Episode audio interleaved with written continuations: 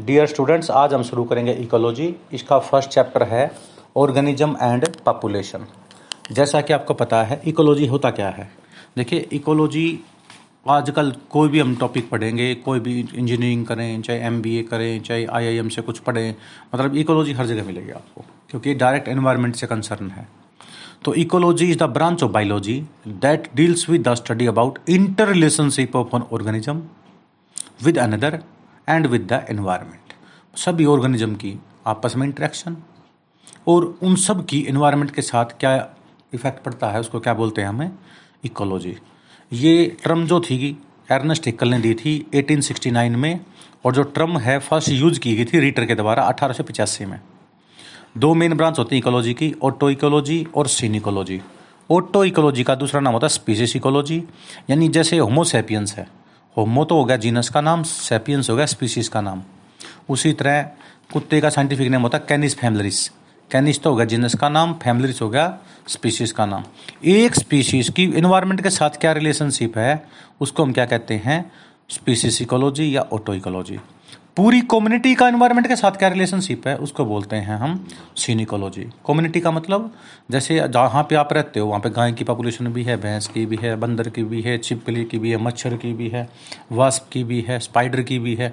मतलब total number of organism of different species living in a particular area at a particular time is called biotic community biotic community का मतलब क्या होता है? अलग अलग तरह की जो जीव होते हैं।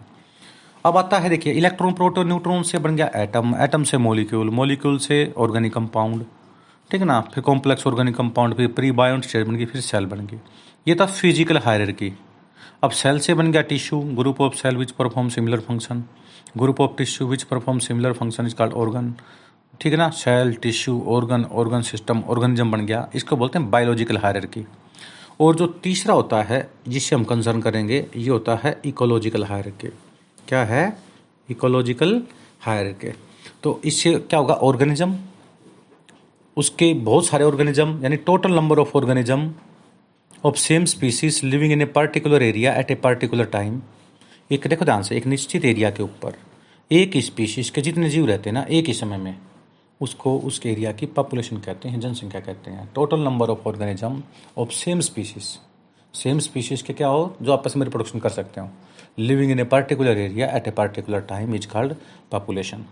But total number of organism of different species living in a particular area at a particular time, biotic community. Biotic community with a non-living environment is called ecosystem.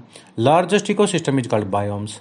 और बायोम्स मिलकर क्या बनाता है बायोस्फीयर बायोस्फीयर के तीन portion होते हैं solid के ऊपर हो तो लाइथोस्फीयर पानी में हो तो हाइड्रोस्फीयर और हवा में हो तो एटमोस्फियर अब सब ग्रुप ऑफ़ पॉपुलेशन को हम कहते हैं डेम्स।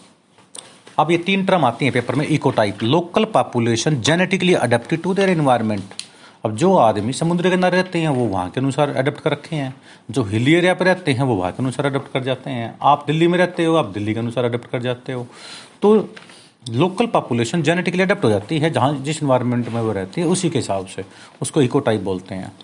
और जिस छोटे से एरिया में जहाँ पे यूनिफॉर्म कंडीशन हो इकोसिस्टम के अंदर वो बायोटाइप और जो बायोटाइप में जो जीव रहते हैं उसको बोलते हैं biota living organism of a particular biotype is called biota अब देखिए वेदर और क्लाइमेट में क्या डिफरेंस है? जैसे रूम का टेम्परेचर कितना है वो वेदर है। और बाहर जाने के बाद इस एरिया में कितना टेम्परेचर है वो उसका क्लाइमेट है। मैंने आपको बताया था ये अर्थ है। अर्थ के बीच में से कौन सी रेखा जाती है भाई? इक्वेटर लाइन होती है भूमध्य रेखा होती है। उसके ऊपर ट्रॉफिक ऑफ़ कैंसर फिर आर्कटिक सर्कल ये एंटार्टिक सर्कल ये ट्रॉपिक ऑफ़ कैप्रिकॉन मकर रेखा. ये कर्क रेखा होगी ऊपर वाली, बीच वाली विश्वत रेखा और नीचे वाली मकर रेखा. मकर नहीं, मकर. ठीक है ना, ऊपर वाली आर्कटिक सर्कल नीचे वाली एंटार्टिक अब जो बीच में मैंने बताया था, देखिए, यहाँ पे है ट्रॉपिकल फॉरेस्ट ऊपर वाला सब ट्रॉपिकल और सब ट्रॉपिकल के ऊपर टेम्परेट और फिर ऊपर आर्कटिक और नीचे वाला क्या होगा एंटार्क्टिक अब देखिए बात क्या है? ट्रॉपिकल जो फॉरेस्ट है ना tropical region subtropical region temperate arctic नीचे साइड में ट्रॉपिकल सब ट्रॉपिकल टेम्परेट और एंटार्क्टिक अब यहाँ पे जो सीधी सूर्य की सीधे किरणें गिरती हैं तो जो ट्रॉपिकल रीजन होता है ना वो होता है हमेशा ही ध्यान रखना बीच में। यहाँ पे लगभग ज़ीरो से बीस डिग्री तक का जो एरिया होता है ना, ज़ीरो से लेकर जैसे ये बीच में से लाइन निकालते हैं, ज़ीरो से बीस डिग्री तक का एंगल जो बनेगा, वो होता है ट्रॉपिकल, बीस से चालीस तक का सब ट्रॉपिकल चालीस से साठ का, टेम्परेट और साठ से अस्सी नब्बे तक का कितना बनेगा, आर्कटिक और एंटार्क्टिक। यहाँ से एंगल। ठीक है, जो यहाँ टच करेंगे, उसको हम सीधे लिखा देते हैं। तो अब एवरेज टेम्परेचर सबसे ज़्यादा किसका मिलेगा? ट्रॉपिकल पे मोर देन ट्वेंटी फोर कई बुकों में ट्वेंटी सेवन भी लिखते हैं। सत्रह से सत्ताईस कितना मिलेगा? सब ट्रॉपिकल में। सात से सत्रह कितने में किसमें मिलेगा? टेम्परेट में। और बिलो सेवन डिग्री कितना मिलेगा? आर्कटिक में। ठीक है ना? देखो। चौबीस। सत्रह से चौबीस। सात से सत्रह। बिलो सेवन समझ में आएगी बात ये? अब देखिए ध्यान से। अब तुम बताओ गर्मी ज़्यादा किसमें रहेगी? ट्रॉपिकल। ठंड ज़्यादा किसमें रहेगी? टेम्परेचर बीच का हो गया ये इंडिया हो गया सर ठीक है? अब देखिए ध्यान से यहाँ पे जो फॉरेस्ट पाए जाते हैं tropical rainforest subtropical deciduous forest deciduous का मतलब पत्ते गिराने वाले मिक्स्ड कोनीफेरस इसमें कोन प्रेजेंट होते हैं। कोन नहीं होते जो साइकस पाइनस के पौधों में जिम्नोसप्रम में होते हैं वो पौधे। और आर्कटिक पोजिशन में बहुत ही कम मिलते हैं पत्ते क्योंकि बर्फ़ में गिर जाते हैं वो। देखो दिखा दिया सनलाइट बिल्कुल डायरेक्ट गिरती है इसमें टेढ़ी गिरती है। सबसे पहले आता है टूंड्रा प्रदेश। टूंड्रा प्रदेश वो होते हैं जो आर्कटिक सर्कल में होते हैं अंटार्कटिक में तो बहुत कम होते हैं। टिम्बर लाइन वो जगह होती है टिम्बर लाइन का मतलब नो ट्री एग्जिस्ट। बर्फ़ का वहाँ एरिया जहाँ पे पौधे पानी ही बंद हो जाते हैं, उसको बोलते हैं टिम्बर लाइन मतलब लकड़ी की लास्ट लाइन थी, उसके आगे एक भी पेड़ नहीं मिलेगा, बर्फ़ ही बर्फ़ मिलती है। तो टूंड्रा प्रदेश वो होते हैं जो सदा बर्फ़ से ढके रहते हैं, बर्फ़। पड़ी रहे जहाँ पे। अब तो जहाँ पे बर्फ़ पड़ी रहेगी तो कहाँ मिलेगा वो? It has eight into ten to power six kilometer area of land mass spread in America Europe और एशिया में होता है। एनुअल प्रेसिपिटेशन का मतलब बारिश होती है पच्चीस सेंटीमीटर पर ईयर के हिसाब से। एक्सट्रीमली कोल्ड होता है। माइनस तीस से माइनस चालीस डिग्री टेम्परेचर मिलता है। सियाचिन वगैरह का जो एरिया नहीं है, सारा इसी में आता है। स्ट्रॉन्ग विंड बहुत तेज हवाएँ चलती हैं। With snowfall in snowfall is common मतलब बर्फ़ भी पड़ती रहती है। समर बहुत ही छोटे समय का होता है पैंतालीस से पचहत्तर दिन की गर्मी होती है। बाकी हाईएस्ट समर टेम्परेचर दस डिग्री होता है। मतलब ना जबकि बार गर्मियों में बहुत तेज धूप पड़ी तो समझ लो कितना टेम्परेचर होगा उस दिन का? दस डिग्री सेल्सियस यहाँ पे तो पंद्रह सोलह में तो ठंड मन नहीं मान लेते हैं बहुत ज़्यादा ठंड हो रही है। तो ग, मतलब गला देने वाली ठंड बोलते हैं इसको। सोइल इज़ परमानेंट फ्रोजन जमी रहती है भाई। अब भाई फ्लोरा वहाँ पे प्लांट कौन से पाए जाते हैं? और फना का मतलब वहाँ पे एनिमल कौन से पाए जाते हैं? ये याद करना, आर्कटिक डेजर्ट में तो सनो लगभग आठ से दस महीने सरो सनो ही पड़ी रहती है। स्पैगनम बोलते हैं, लाइकन पाया जाता है, लाइकन की वैरायटी कलेडोनिया ये पाया जाता है। रेंडियर मोस भी कहते हैं इसको, पेपर में आ जाता है। रेंडियर मोस किसका एग्ज़ाम्पल है? कलेडोनिया। कलेडोनिया किस टाइप टाइप है? लाइकन की। लाइकन क्या होता है? एलगी और फंजाई का symbiotically association. Next, coniferous forest. जिसमें कोन प्रेजेंट होते हैं, कोन लग जाते हैं। फ्लावर की जगह क्या बन जाता है? कोन बन जाता है। जो कोन बनता है ना नेट पे डाल के देख सकते हैं। जब मैं भेज दूँगा आपके, उस पर ग्रुप पे भी कोन का फ़ोटो ठीक है ना जो कोनी फॉरेस्ट फॉरेस्ट हैं, ज़्यादातर जिम्नोसप्रम होते हैं, ये टेम्परेट रीजन में पाए जाते हैं। इनके जो लीफ होते हैं ना, वो निडल शेप के होते हैं। निडल शेप लीव होने का मतलब क्या होता है? सरफेस एरिया कम हो गया। सरफेस एरिया कम हो गया तो स्टोमेटा कम होंगे। पानी का लॉस से कम होगा। ये ज़ीरो फिफ्टी कंडीशन में पाए जाते हैं भाई। इसमें कौन कौन से फ्लोरा का मतलब प्लांट और फोना का मतलब एनिमल फ्लोरा का मतलब फ्लावर फ्लावर का मतलब प्लांट कौन सी प्लांट की वैरायटी पाई जाती है और फोना कौन सा पाया जाता है, ये याद करना पड़ेगा। रेनफॉल होता है दस से पैंतीस सेंटीमीटर नेक्स्ट आता है हिमालयन कोनी फॉरेस्ट फॉरेस्ट हिमालय के अंदर भी कौन पाइनस का पौधा होगा, देवदार का होगा सिपरस का पौधा होगा। टेम्परेट डेसिडुअस फॉरेस्ट एक ये भी एक पौधे पाए जाते हैं टेम्परेट रीजन में। देखिए ट्रॉपिकल सब ट्रॉपिकल टेम्परेट जो भारत में हरियाणा का जो मौसम है, वो कौन से में आता है? टेम्परेट में आता है। इसमें एनुअल रेनफॉल पचहत्तर से एक सौ पचास सेंटीमीटर तक होती है। पूरे वर्ल्ड में सबसे ज़्यादा बारिश मासिन राम नाम की जगह पे होती है, पहले चिरापुंजी में थी मेघालय में। आजकल मासिन राम पच्चीस किलोमीटर और मौसम इधर सर गया वहाँ पे। तो मतलब पूरे संसार में सबसे ज़्यादा बारिश होती है। ऐसा कोई दिन नहीं होता जिस दिन वहाँ बारिश नहीं होती। चेरापूंजी थी पहले जगह, अब मासिनराम नाम की जगह है। तो सोच लो वो भी इंडिया में ही है। अब लोग स्विट्जरलैंड घूमने जाते हैं, जितनी बर्फ़ पड़ी स्विट्जरलैंड में पड़ी हो ना, उससे डबल बर्फ़ तो हमारी हिमालय पर्वत पर पड़ी रहती है। पूरे वर्ल्ड की सबसे ऊँची चोटी हिमालय पर्वत पे है, जो कि नेपाल में आता है, माउंट एवरेस्ट पे। ठीक है ना? सागर माथा भी कहते हैं इसको हम। तो इंडिया एक ऐसा देश है, जिसके अंदर हर तरह का मौसम है। गर्मी बहुत है, रेगिस्तान भी है, राजस्थान में चले जाइए आप। ठीक है ना? बर्फ़ भी पड़ी रहती है, स्विट्जरलैंड वाला मौसम भी होगा उधर से ईस्टर्न कंट्री में साथ चले जाओ आप। मेघालय, मणिपुर हिली एरिया है, गारो खासी की जो ये पहाड़ियाँ हैं, और सबसे चौड़ी नदी पूरे वर्ल्ड की ब्रह्मपुत्र नदी जिसको बोलते हैं। नदी के बीच में एक टापू है, ठीक है ना? नाम बता सकते हो? मंजली का द्वीप है, जो नदी के बीच में आता है। सबसे ज़्यादा पानी लेके आती है वो। अमेजन के बाद एक मतलब ऐसी नदी है, अमेजन तो लंबी ज़्यादा होगी, ठीक है ना? ज़्यादा पानी लेकर नील नदी होगी, अमेजन होगी तो इनकी टक्कर की है वो। अब देख ली तिब्बत से शुरू होकर इंडिया में जाके, ठीक ना बांग्लादेश से और भी मतलब सोच सोचो देखो कितने नाम बदलती है ये, और फिर जाके, आके गंगा से मिल जाती है, इसको मेघ नाम बोल के फिर बे ऑफ़ बंगाल में जाके गिरती है। नेक्स्ट आते हैं, चलो कोई बात नहीं। अब आता है ट्रॉपिकल रेन फॉरेस्ट जहाँ पे बहुत ज़्यादा बारिश होती है। बारिश ज़्यादा होगी तो नंबर ऑफ़ स्पीशीज बहुत ज़्यादा होंगी। तो यहाँ पे रेनफॉल 140 सेंटीमीटर पर ईयर से ज़्यादा होती है 200 से 500 भी हो जाती है कई बार तो। मैक्सिमम बायोडाइवर्सिटी पाई जाती है, लगभग 200 स्पीशीज पर हेक्टेयर ज़मीन के अंदर पाई जाती है, और ये लगभग 70 to 80 percent of all insects यहाँ पाए जाते हैं 80 टू 85 परसेंट बर्ड्स यहाँ पाए जाते हैं। मैक्सिमम प्रोडक्टिविटी होती है। प्रोडक्टिविटी क्या बताई थी? Gross minus respiration is called net productivity productivity होता है टोटल कितना एनर्जी प्रोड्यूस हुई है? पर यूनिट एरिया पर यूनिट टाइम। यदि प्लांट लेवल पे है तो प्राइमरी प्रोडक्टिविटी, एनिमल लेवल पे है तो सेकेंडरी प्रोडक्टिविटी, है ना? और दोनों से मिला के लेंगे तो कम्युनिटी प्रोडक्टिविटी बोलते हैं उसको। अब आता है ट्रोपिकल डेसिडुअस फॉरेस्ट। वन ट्रोपिकल रीजन में वो पौधे जिनके पत्ते गिर जाते हैं, डेसिडुअस का मतलब होता है पत्ते गिरा देने वाले। अनफेवरेबल कंडीशन में क्या करते हैं? पत्ते गिरा देते हैं। जब फेवरेबल कंडीशन आती है तो पत्ते दोबारा जाते हैं। तब तक वो अपने अंदर एनर्जी को सेव कर लेते हैं। ठीक है? छोटे छोटे लीव्स होते हैं इनके broad leaves are found which set their leaves during dry season ठीक है? सैंडलवुड साल का पौधा डलबजिया शीशो का पौधा कासिया कीकर यहाँ पाई जाती है। छठे नंबर पे आता है कैप्रल या मेडिटेरियन स्क्रब फॉरेस्ट होते हैं।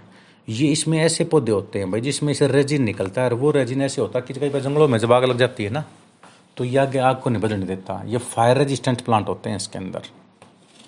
ठीक है? ट्रोपिकल सवाना वन सवाना वन क्या होता है? जैसे घास के मैदान हो लंबे लंबे तो जो घास के मैदान होते हैं ना जगह जगह पेड़ भी खड़े हो जाए ना। लंबे लंबे घास के मैदान हो कई कई किलोमीटर लंबे। उसमें यदि बीच बीच में कहीं कहीं पेड़ भी आ जाए, गोल्फ खेलने वाला मैदान देखा आपने? तो ऐसा जो मैदान बना तो घास के मैदान होते हैं वो। तो लंबे लंबे ग्रास जो होते हैं, ठीक है ना, उनमें जहाँ जहाँ पेड़ भी प्रेजेंट हो, उसको बोलते हैं सवाना वन क्या बोलेंगे इसको? सवाना, ये कहाँ पाया जाता है? ऑस्ट्रेलिया में। और क्या, कौन सा जीव पाया जाता है वहाँ पे? कंगारू। ठीक है ना? नेक्स्ट ग्रास लैंड घास के मैदान। देखो ग्रास लैंड और सवाना वन में क्या डिफरेंस है? उसमें पेड़ पाए जाते हैं। अब ये आते हैं prairies of USA steppes of Eurasia Eurasia का मतलब यूरोप और एशिया के बीच का, यानी ये रसिया में है ये। वो जगह है जहाँ पे यूरोप मतलब यूरेशिया पर्वत है। जहाँ पे यूरोप लेफ़्ट साइड में राइट साइड में क्या दिखाई देगा आपको? मतलब रशिया। रशिया ही एक ऐसा वो देश है जो आधा तो है मतलब सेवेंटी एट्टी परसेंट तो है एशिया में और बीस से तीस परसेंट किसमें है? यूरोप में है। ठीक है ना? एक होता है भाई ये पैम्पस ऑफ़ साउथ अमेरिका। ठीक है ना? ये इशोकस ऑफ़ न्यूजीलैंड वेल्ट ऑफ़ साउथ अमेरिका, ये अफ्रीका। तो यहाँ पे क्या होता है, घास के मैदान हैं रेनफॉल पच्चीस से पचहत्तर सेंटीमीटर की होती है, प्लांट की हाइट लगभग डेढ़ मीटर की होती है, और बायोमास पचास से एक हज़ार ग्राम पर मिलीमीटर स्क्वायर का एरिया में फैले होते हैं। जहाँ जहाँ पे मतलब शेर ज़्यादा हो गए थे, उन्होंने हिरण का शिकार कर लिया तो घास फूस सारा खत्म हो गया था, और वहाँ की धरती कुछ समय बाद क्या हो गई थी, डेजर्ट हो गई थी। लगभग 20 परसेंट एरिया पूरी अर्थ के ऊपर जो सॉलिड पोर्शन है, वो रेगिस्तान बन चुकी है। हरियाणा के मतलब कि किसके अंदर क्या नाम है रेतीली भूमि शुरू हो जाती है यहाँ से महेंद्रगढ़ नारनौल से आगे जाकर राजस्थान को जो टच करते हैं ना ये एरिया ये सारा सारा क्या है? हाँ रेतीला है और यहाँ पे आपको पता है ऐसे जीव रह सकते हैं जिसको जैसे कैमल रहता है घोड़ा नहीं रहेगा कभी रेतली के ऊपर क्योंकि उसके अंदर फैट स्टोर होती है और फैट के ऑक्सीडेशन में पानी की ज़रूरत नहीं पड़ती। ट्रू डिजर्ट ट्रू डिजर्ट के अंदर rainfall is less than twelve centimetre per year extreme desert और रेनफॉल बिलो सेवन हो तो और एक्सट्रीम हो गया। ठीक है ना प्लांट कैक्टस वगैरह, ये झाड़ियाँ पाई जाती हैं एनिमल कैमल पाया जाता है। ठीक है ना तो ये एल्टीट्यूड बायम सी है tropical rain forest temperate taiga tundra ये सारे इसी में आएँगे। अब ध्यान से देखिए भाई, ये था लेफ़्ट साइड पेपर में आता पक्का। साढ़े छः डिग्री टेम्परेचर दस लेटीट्यूड जब हम क्रॉस करते हैं, या एक हज़ार मीटर की ऊंचाई पे जाएँगे ना, एक हज़ार मीटर की ऊंचाई पे जाएँगे तो साढ़े छः डिग्री टेम्परेचर घटता रहता है। तो जैसे जैसे हम ऊपर जाएँगे, अब देखिए, अभी अब तालिबान की एक न्यूज़ आई थी कि भाई जब अमेरिकन फ्यूज वापस गई ना तो हवाई जहाज़ लटक लटक के आदमी गए थे। बहुत सारे आदमी तो ऊपर जाने के बाद माइनस पचास डिग्री टेम्परेचर हो गया था वो जम के ऊपर से नीचे गिर गए, मर गए वो। जगह तो मिली नहीं हवाई जहाज़ में उसको। वैसे कहीं जहाँ जहाँ पहियाँ घुसते ना, वहाँ घुस के बैठ गए। तो ऊपर से गिर रहे थे वो। मतलब अपनी जान बचाने के लिए। क्योंकि वो चाहते चाहते नहीं थे वहाँ से मतलब निकलना चाह रहे थे, वो रुकना ही चाह रहे थे। तो वहाँ पर जैसे ऊपर जाएँगे टेम्परेचर क्या हो जाएगा? घट जाएगा। क्योंकि एक हज़ार मीटर मतलब एक किलोमीटर ऊपर जाएँगे तो साढ़े छः डिग्री टेम्परेचर घट जाएगा। दो दो किलोमीटर गए तो तेरह डिग्री, चार गए तो छब्बीस डिग्री, है ना? और लगभग कितना जाता है? बीस पच्चीस किलोमीटर तक चला जाता है ऊपर। तो कितना डिग्री टेम्परेचर कम हो गया होगा, देख लो। तो वहाँ पर जम जाते हैं बिल्कुल। इंट्रोफिकल फॉरेस्ट अब देखिए, यहाँ देखिए। एक ये बता रखा है, यहाँ पे ट्रॉपिकल, फिर सब ट्रॉपिकल फिर टेम्परेट, फिर आर्कटिक या एंटार्क्टिक। जो ट्रॉपिकल रीजन में जो जीव रहते हैं ना, उसको हम कहते हैं मेगाथर्म। क्या बोलेंगे? मेगाथर्म। और जो सब ट्रॉपिकल में रहेंगे, उसको बोलते हैं मीजोथर्म। कौन कौन सा? Mega, meso. जो टेम्परेट में रहेंगे, उसको बोलते हैं माइक्रोथर्म। और जो आर्कटिक या एंटार्क्टिक में रहेंगे, उसको बोलते हैं hekistotherm. Mega meso mega meso micro. Mega meso micro और हेक्जिको मेगा मीजो माइक्रो और हेक्जिकोथर्म पता लग गया? तो ये इन जीवों को बोलते हैं। कुछ जीव ऐसे होते हैं they control it wide range of temperature मानी दस डिग्री पे भी ज़िंदा, नब्बे पे भी ज़िंदा रहते हैं। तो लो पे भी बोल जाते हैं आई पे भी बोल जाते हैं उसको बोलते हैं eurythermal which tolerate wide range of temperature हर एक जीव ऐसे हैं तो तीस पे ज़िंदा रहेंगे चालीस पे ज़िंदा रहेंगे चालीस से ऊपर मर जाएँगे तीस से पहले मर जाएँगे यानी they can tolerate narrow range of temperature उसको बोलते हैं स्टेनोथर्मल क्या बोलेंगे इसको? यानी they can not tolerate wide range of temperature they can tolerate small range ऐसे कुछ बच्चे ऐसे होते हैं जिनकी प्यार से कर लो चुप कितनी बेइज्जती कर लो मतलब कोई फ़र्क नहीं पड़ता उनका। वो तो हो गया यूरी। यूरी का मतलब वाइड रेंज आप जैसे कितनी कह लो, कितना प्यार से पालो समझ नहीं आनी एक होता है खुशी जैसा सेंसिटिव बच्चा। थोड़ी बहुत कहते तब भी मान जाए, ज़्यादा कहती है तब भी मान जाए। तो उसका नाम होता है stenothermal which can tolerate narrow range of temperature नाम बदल सकते हो, कोई दिक्कत नहीं है। ठीक है ना? यूरी हेलाइन। यूरी हेलाइन का मतलब एक सेलिनिटी नमक, खारापन नहीं होता पानी का। कुछ जीव कम खारे में भी ज़िंदा रह जाए बहुत ज़्यादा में ज़िंदा रह जाए। यानी they tolerate wide range of salinity उसको बोलते हैं यूरी हेलाइन और जो थोड़ा सा टेम्परेचर मतलब नैरो रेंज को सहन कर पाए, उसको बोलते हैं स्टेनो हेलाइन अब मैंने बताया था all the animals except birds and mammals are cold blooded बाहर जितना टेम्परेचर होता है ना, उतना ही उनका बॉडी का अंदर होता है। जैसे फ्रोग है फ्रिज में रखते हैं ज़ीरो डिग्री पे तो जी फ्रिज का भी ज़ीरो है मिंड का भी ज़ीरो ही मिलेगा, क्योंकि वो कोल्ड ब्लडेड है। क्या है वो? कोल्ड ब्लडेड पर बर्ड्स और मेमल्स क्या हैं? वारम ब्लेडेड हैं। वारम ब्लेडेड का दूसरा नाम क्या होता है? ओमियोथर्मल एंडोथर्मल ठीक है? बर्ड्स और मेमल्स क्या हैं? वारम ब्लेडेड वारम ब्लेड का मतलब नहीं गुस्सा जल्दी आता है, गर्म खून, ऐसा नहीं है। मतलब बाहर कितना टेम्परेचर होता हो, उनका बॉडी का अंडर का टेम्परेचर कॉन्स्टेंट होता है। जैसे हुमन है, चूहा, मान लीजिए, मैं चूहा, ये दोनों मेमल्स में आते हैं। बाहर तो ज़ीरो डिग्री हो। यदि मैं ज़िंदा हूँ तो मेरा थर्टी सेवन मिलेगा। Ninety eight point four fahrenheit. अब देखो, पेपर में ये आते हैं, इन चारों में से एक रूल पक्का आएगा। ग्लोगो रूल क्या कहता है?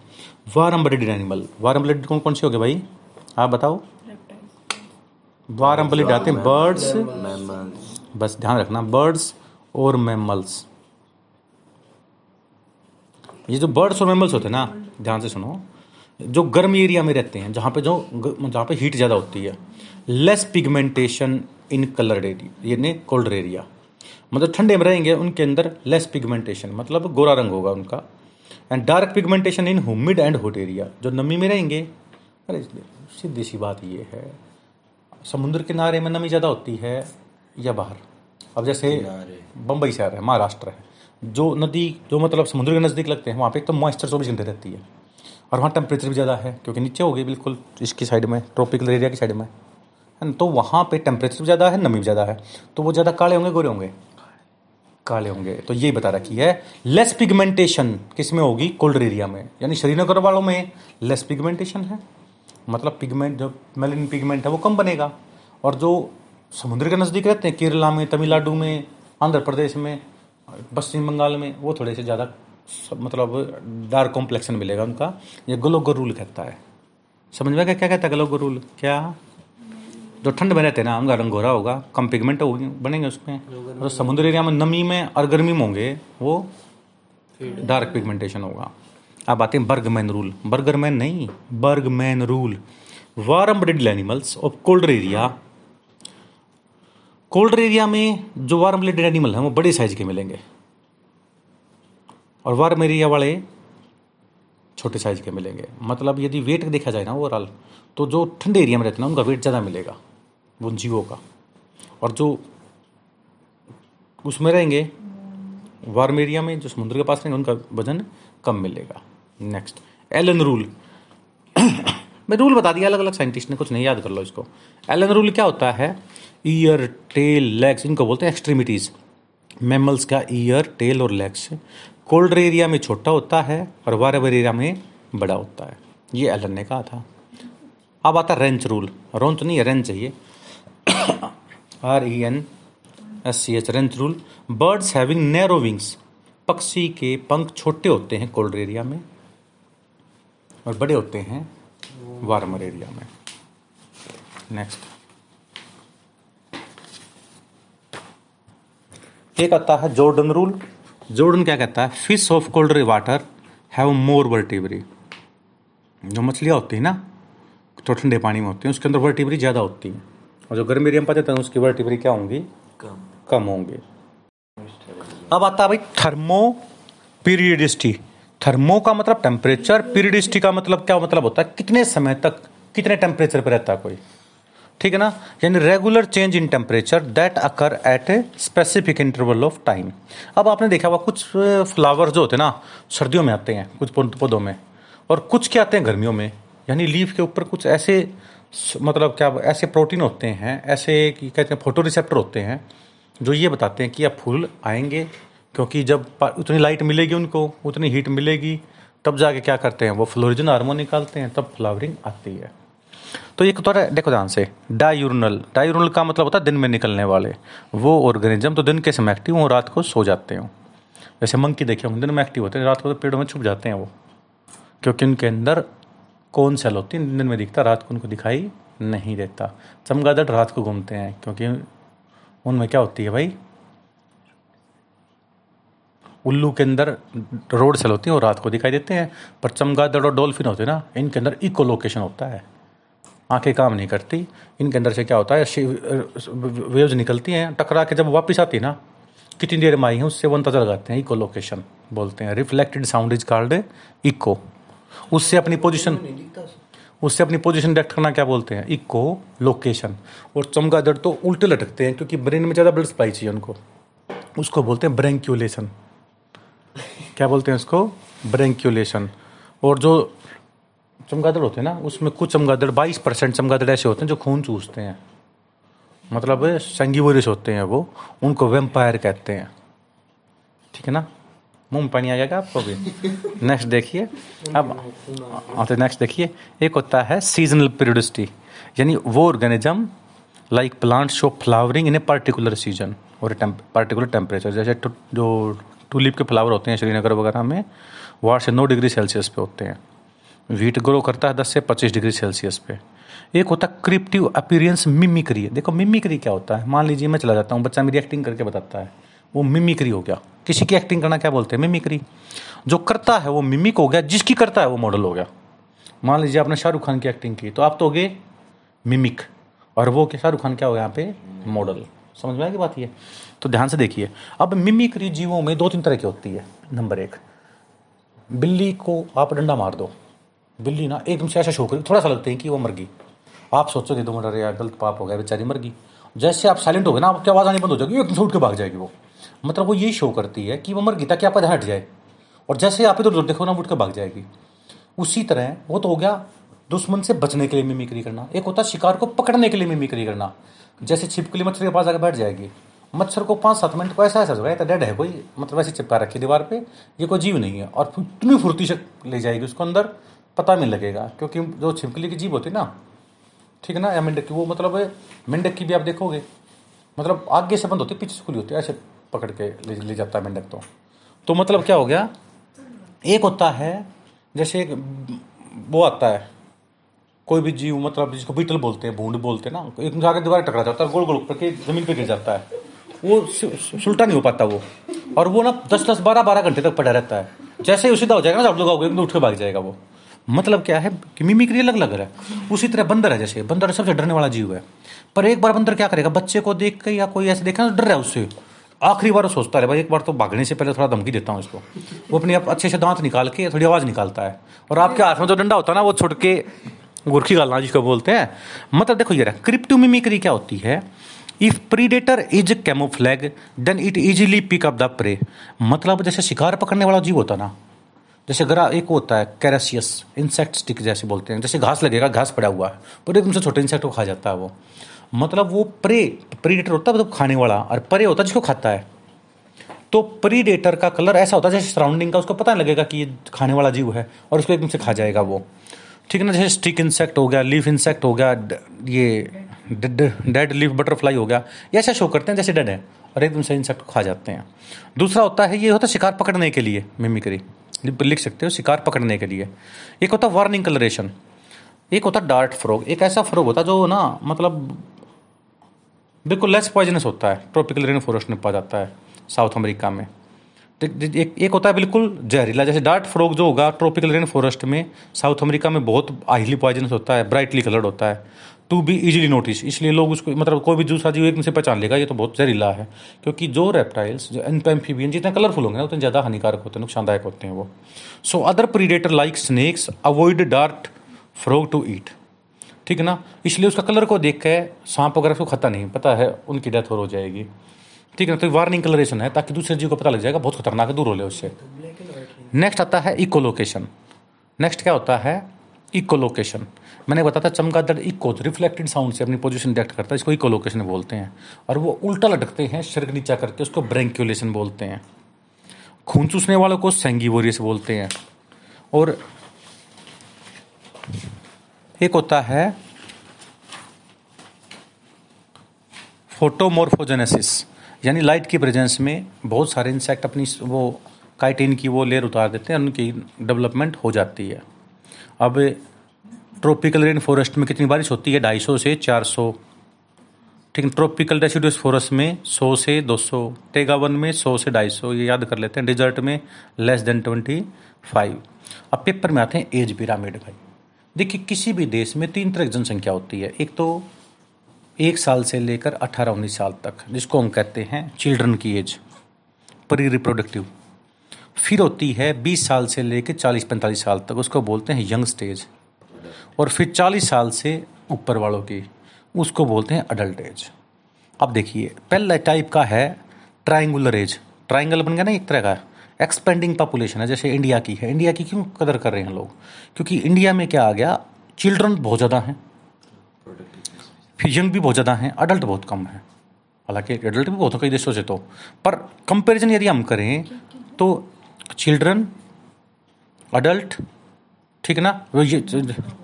चिल्ड्रन यंग और अडल्ट ठीक ना? या ये कह सकते हैं ओल्ड एज लगा लो, ये ओल्ड एज लगा लो, ये लो ओल्ड एज कर लो।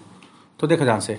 प्री रिप्रोडक्टिव फ़ेज़ दूसरा कौन सा हो गया? रिप्रोडक्टिव फ़ेज़ और लास्ट कौन सा हो गया? पोस्ट रिप्रोडक्टिव फ़ेज़ तो जिस देश में ये सीक्वेंस हो ना प्री रिप्रोडक्टिव से कम रिप्रोडक्टिव वाले रिप्रोडक्टिव वाले से पोस्ट रिप्रोडक्टिव ठीक है ना? बच्चे, जवान और बूढ़े।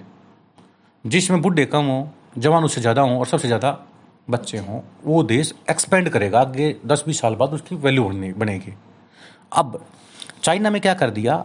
मतलब वन उन्होंने एक पॉलिसी बना दी। बहुत ज़्यादा पॉपुलेशन बढ़ गई थी। तो उन्होंने कह दिया, जिसका एक बच्चा पैदा होगा ना, वो गवर्नमेंट में अप्लाई कर सकता है जॉब के लिए। उसको जॉब देने की प्रायोरिटी दी जाएगी। दो बच्चे हो गए तो प्राइवेट जॉब कर सकता है। गवर्नमेंट जॉब में अप्लाई नहीं कर सकता। तीन बच्चे हो गए, मम्मी पापा जेल में, बच्चे नाथ आश्रम में। उन्होंने रूल बना दिया ये। और उन्होंने पॉपुलेशन कंट्रोल कर दी। इंडिया में तो ऐसा कोई रूल नहीं है। अब ये वो क्या हो गया? धीरे धीरे क्या हो गया? अब जैसे ये बात आ गई जापान के अंदर। जापान तो डेवलप कंट्री है। जापान में बच्चों की जनसंख्या ना के बराबर है, क्योंकि अडोप्ट करते हैं वो। कुत्ते ज़्यादा मिलते हैं वहाँ पे, बच्चों की संख्या कम है। अब वहाँ पे क्या हो गया? देखो ध्यान से। डिक्लाइनिंग आ गई। देखो डिक्लाइनिंग पॉपुलेशन होगी बेटा वहाँ पे। डिक्लाइनिंग पॉपुलेशन का मतलब बच्चे बहुत कम हैं अडल्ट बहुत ज़्यादा हैं, और अब तो बुढ़े ज़्यादा होने लग गए तो ये हो गया भाई अनसेफ डिक्लाइनिंग पॉपुलेशन और जो चाइना में क्या हो गया? कि बच्चे और जो क्या नाम है, जो यंग हैं, यानी प्री रिप्रोडक्टिव रिप्रोडक्टिव बराबर हो चुके हैं। और अब क्या हो गया? पोस्ट रिप्रोडक्टिव अब तो कम है, पर आगे चलने के बाद क्या हो जाएगा? कि इसकी संख्या बढ़ जाएगी। तो वो देश क्या होगा? स्टेबल है, अब तक स्टेबल है, बाद में क्या हो जाएगा? डिक्लाइनिंग में चला जाएगा। तो इंडिया में कौन सा आएगा? एक्सपेंडिंग चाइना किसमें पहुँच चुका है बेल स्टेबल में। और जापान के अंदर क्या हो गया? डिक्लाइनिंग पॉपुलेशन अब देखिए क्या होता है पॉपुलेशन डेंसिटी डेंसिटी का मतलब क्या होता है? मास per unit volume mass per unit volume आपने एक गिलास पानी लिया, एक गिलास में रेत डाल लिया दोनों को ढक दिया। आप उठाओगे तो बता दोगे ना, इसमें रेत पड़ा हुआ मिट्टी पड़ी हुई इसमें पानी है, इसमें हवा है। बता दोगे ना तीनों को? क्योंकि उसकी डेंसिटी उसमें मोलिकुल ज़्यादा है मास पर यूनिट वॉल्यूम अब इतने ही गिलास में पानी आएगा, इतने गिलास में हवा आएगी, इतने गिलास में मिट्टी आएगी तो ज़्यादा भारी कौन सा होगा? मिट्टी वाला। समुद्र का जहाज़ पानी में नहीं डूबता, क्योंकि उसकी डेंसिटी कम होती है। सुई डूब जाती है, सुई की डेंसिटी ज़्यादा होती है। डेंसिटी का मतलब होता है मास पर यूनिट वॉल्यूम अब सुई क्या होता है मास पर यूनिट वॉल्यूम देखा जाए तो ज़्यादा है, इसलिए वो डूब जाती है। पर समुद्री जहाज़ के अंदर वॉल्यूम तो देखो ना कितना बन गया बन गया शिप जो होती हैं कार्गो वगैरह जो होती हैं, अब उसमें क्या हो गया? मास पर यूनिट वॉल्यूम उसका कम है। तो डेंसिटी क्या होता है? दिल्ली में क्या होता है? बीस बीस बिल्डिंग बना दी एक जगह पे। अब उसमें टोटल यदि हम उस एरिया में देखो कितने मतलब वुमन रहते हैं, मन मन एक हज़ार मिल जाए। और अब अब राजस्थान में चाहिए एक झोपड़ी मिलेगी, दो, दस किलो में क्या? उसमें दो आदमी रहते मिलेंगे बस। तो डेंसिटी किसी ज़्यादा मिलेगी? दिल्ली में ज़्यादा मिलेगी ना? तो पॉपुलेशन डेंसिटी होती है। Number of individual per unit space natality होता है जन्म दर। Number of birth per thousand of population मतलब जन्म दर। मृत्यु दर number of death per thousand death में मेल फीमेल बच्चा कुछ भी हो सकता है। इमिग्रेशन का मतलब देश में आना, इससे पॉपुलेशन बढ़ेगी। ई माइग्रेशन जाना, इससे पॉपुलेशन घटेगी।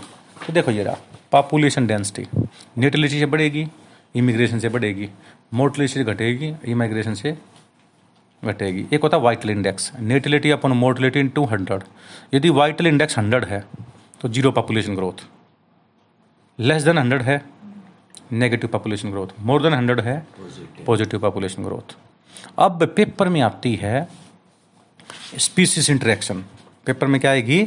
स्पीसीस इंटरेक्शन आज का लास्ट टॉपिक है ये, जो स्पीसीज इंट्रैक्शन है, ये बहुत ही इंपॉर्टेंट टॉपिक है, जिसमें हम सबसे पहले पढ़ाएँगे प्रीडेशन प्रीडेशन का मतलब दो अलग अलग स्पीसीज के बीच में है ये, देखो ध्यान से। लार्जर ईट स्मॉलर जैसे चील खा जाती है चिड़िया को, कौवे खा जाते हैं चिड़िया को पकड़ के, सांप खा जाता है मेंढक को, मेंढक खा जाता है मच्छर को। ये होगा प्रीडेटरी बर्ड मैं प्रीडेटर होता है जो लार्जर ऑर्गेनिज्म है, जो स्मॉलर को खाए। लार्जर का नाम तो हो गया प्रीडेटर और स्मॉलर का नाम हो गया प्रे। लार्जर का नाम क्या हो गया? प्रीडेटर और स्मॉलर का नाम क्या हो गया?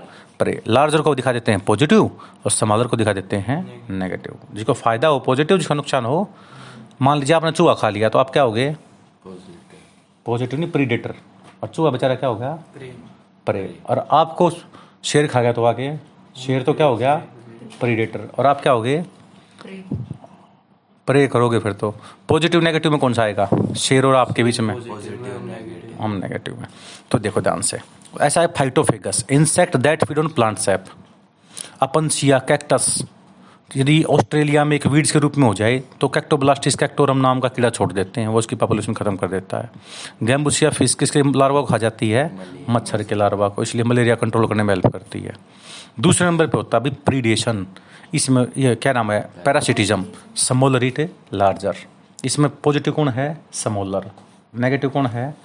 लार्जर फॉर एग्ज़ाम्पल पेट में कीड़े होते हैं हमारे।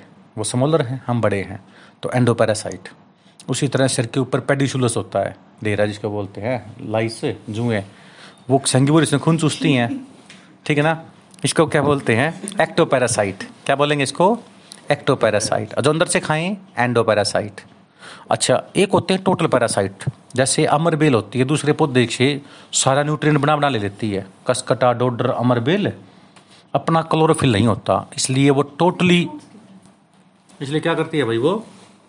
टोटली किसके ऊपर डिपेंड करती है? होस्ट प्लांट के ऊपर डिपेंड करती है। इसलिए जो स्मॉलर जीव होते हैं ना उसको बोलते हैं पैरासाइट क्या बोलते हैं उसको हमें? पैरासाइट और बड़े पौधे का नाम क्या हो गया? होस्ट क्या नाम हो गया? होस्ट तो पैरासाइट का फ़ायदा होता है, होस्ट को हमेशा क्या होता है? नुकसान। कुछ पौधे ऐसे होते हैं, जैसे चंदन का पेड़ होता है, दूसरे पौधे की, दूसरे पौधे से वाटर और मिनरल लेता है फोटोसिंथेसिस अपना खुद करता है। उसको बोलते हैं semi parasite partial parasite hemi parasite hemi parasite के अंदर क्या होता है भाई? हेमी पैरासाइट के अंदर अपना क्लोरो क्लोरोफिल होता है, अपना फोटोसिंथेसिस खुद कर लेता है वो। टोटल पैरासाइट बना बना खाना लेता है। मान लीजिए आपके घर में एक भिखारी आ जाए और आपको ये कह दे कि भाई आटा दे दो थोड़ी सब्ज़ी दे दो मतलब आलू आलू घर पे बनाऊँगा रोटी बना के खा लूँगा सब्ज़ी बना के।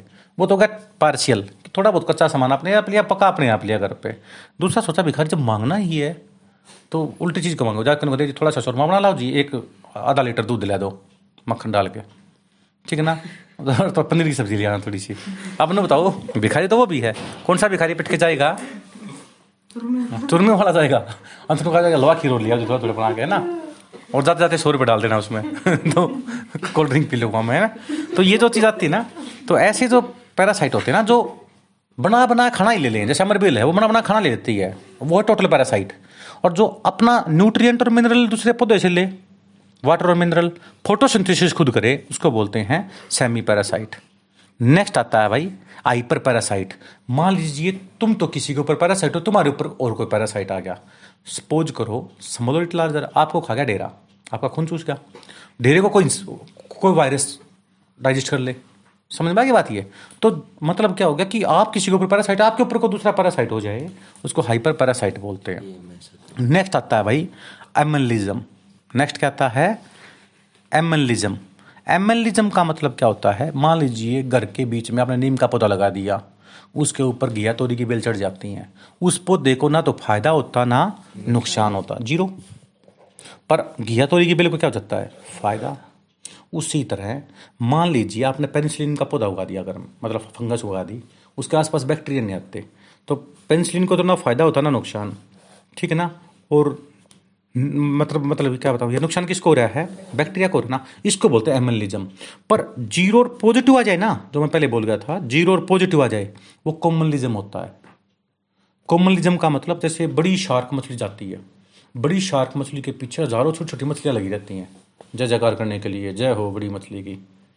पर क्या फ़ायदा होता है उसको? बड़ी शार्क मछली को तो ना फ़ायदा ना नुकसान। मान लीजिए आप घूमने चले गए। वैसे एक आपको अच्छी बात बताता हूँ। आपका थोड़ा सा ब्लड निकल जाए ना और सब समुद्र में हो। आपके ब्लड को पंद्रह से बीस किलोमीटर दूर से शार्क मछली स्मेल मतलब डिटेक्ट कर लेगी। इतनी तगड़ी सेंसरी और बनाते हैं उसके।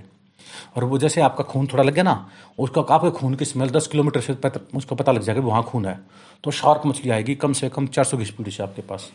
और आपको मुँह जबड़े में लेकर पूरा समुद्र घुमाने ली जाएगी। अब जब आपको घुमाएगी तो छोटे मोटे टुकड़े जो आपके टूट के गिरेंगे ठीक है ना? उन छोटी मछलियाँ खा लेती हैं। अब देखो बड़ी मछली कभी छोटी को नहीं खाती। इसलिए देखो ध्यान से अब बड़ी मछली को तो ना फ़ायदा हो रहा ना नुकसान हो रहा। उनसे छोटी मछलियों से। और छोटी मछलियों को फ़ायदा हो रहा है। छोटी मछलियों को क्या हो रहा है? फ़ायदा हो रहा है। तो बड़ी मछलियों की छोटी मछली की जो दोस्ती है ना वो कौन सी है? कॉमनलिज्म मतलब एक को बेनिफिट हो रहा है दूसरे को ना फ़ायदा हो रहा है ना नुकसान। एक को ना फ़ायदा हो रहा है ना नुकसान दूसरे को नुकसान हो रहा है ना। उसको एमएलिज्म कहते हैं। जैसे पेनिसिलिन उगा दिया मरवा का पौधा उगा दिया घर में, मरवा का पौधा लगाते हैं ना हम। वो सांप को एंट्री को रोकता है, ऐसे माना जाता है। प्याज भी डाल देते हैं जगह जगह घरों में कोणों में, ताकि सांप ना घुसे बरसाती सीज़न में। तो कुछ पौधे ऐसे होते हैं जो रिपेलेंट होते हैं कुछ इंसेक्ट्स के लिए। वो तो एक होता है जैसे जो, जवार, बाजरा सनफ्लावर इन पौधों के अंदर आपने देखा होगा, कभी घास फूस नहीं उगता। क्योंकि ये वो फ़सल होती हैं जो अपने आसपास किसी वीड्स को उगने नहीं देती। तो ऐसी फ़सल का नाम होता है समुद्र क्रॉप क्या नाम होता है इसका? इन फ़सल को तो ना फ़ायदा हो रहा, ना नुकसान, न्यूट्रल। और घास वास को, वीड्स को क्या होता है? नुकसान होता है। उसी तरह कॉमनलिज्म मैंने बताया था ज़ीरो और पॉजिटिव ज़ीरो पॉजिटिव का मतलब आम के पौधे को ना फ़ायदा हो रहा, ना नुकसान हो रहा। पर घिया तोरी के पौधे को सारा मिल जाता है, उसको बोलते हैं पॉजिटिव उसी तरह, ठीक है ना? जैसे शार्क के पीछे छोटी छोटी मछलियाँ रहती हैं, ठीक है ना? उसी तरह जो शेर और चिता जाते हैं उसके पीछे पीछे शिहार लग जाते हैं, जैकल्स लग जाते हैं। तो शेर जब शिकार करेगा, ऐसा थोड़ा ना एक एक मतलब सफ़ाई तो उंगली चाट चाट के छोड़ेगा। छोटा छोटा मोटा जो टुकड़ा गिर जाता है ना, उसको जैकल सियार खा जाते हैं। क्योंकि उसको जितना खाएगा खाएगा, फिर सो जाएगा शेर तो। बच्चे हाँ ठीक है ना? जैकल संग कुत्ते हैं, वो साथ में घूमते रहते हैं।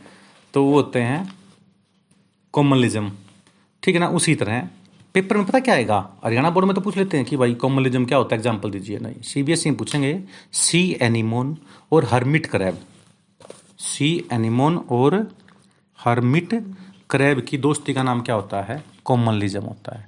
जैकल्स और लाइन्स की दोस्ती का नाम क्या होता है? कॉमनलिज्म होता है। शार्क और पायलट फ़िश की दोस्ती का नाम क्या होता है? कॉमनलिज्म होता है।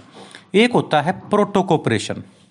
ए जीव तो बी के लिए बेनिफिटेड है, बी जीव ए के लिए बेनिफिटेड है, बट नोट ओब्लिगेटरी, दोनों एक दूसरे के बिना ज़िंदा रह सकते हैं। जैसे मगरमच्छ के हाथ छोटे होते हैं। मगरमच्छ के मुँह में, जब मगरमच्छ पानी पीता ना तो मुँह में कई बार लीड चीज़ जोक चल जाती है। और वो जोक क्या करती है?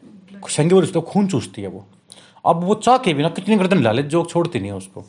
अब क्या होता है? वो चिल्लाने लग जाता है। सेव सेव, ऐसा बचाओ मुझे, और अपना मुँह चौड़ा कर लेता है। उस मुँह चौड़ा करने के बाद उसमें एक चिड़िया के बैठ जाती है। कभी भी मगरमच्छ चिड़िया को नहीं खाता। क्योंकि एक बार चिड़िया खा ली ना, उसका करेक्टर खराब हो जाएगा, कोई चिड़िया मुँह पे नहीं आएगी वो। अब उसने क्या किया? मुँह चौड़ा करके बैठ गया। चिड़िया ने बैठा, बैठी वहाँ पे और चार पाँच चिड़िया को बुला लिया और उसको जोक को ना निकाल निकाल के सबको खा गई। चिड़िया को तो फ्री में खाना मिल गया। बैठे, बैठाए। है ना?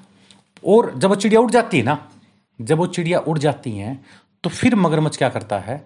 अपना मतलब जो निकाल गया चलो गया गया कुछ, फिर जाके आराम करता है वो।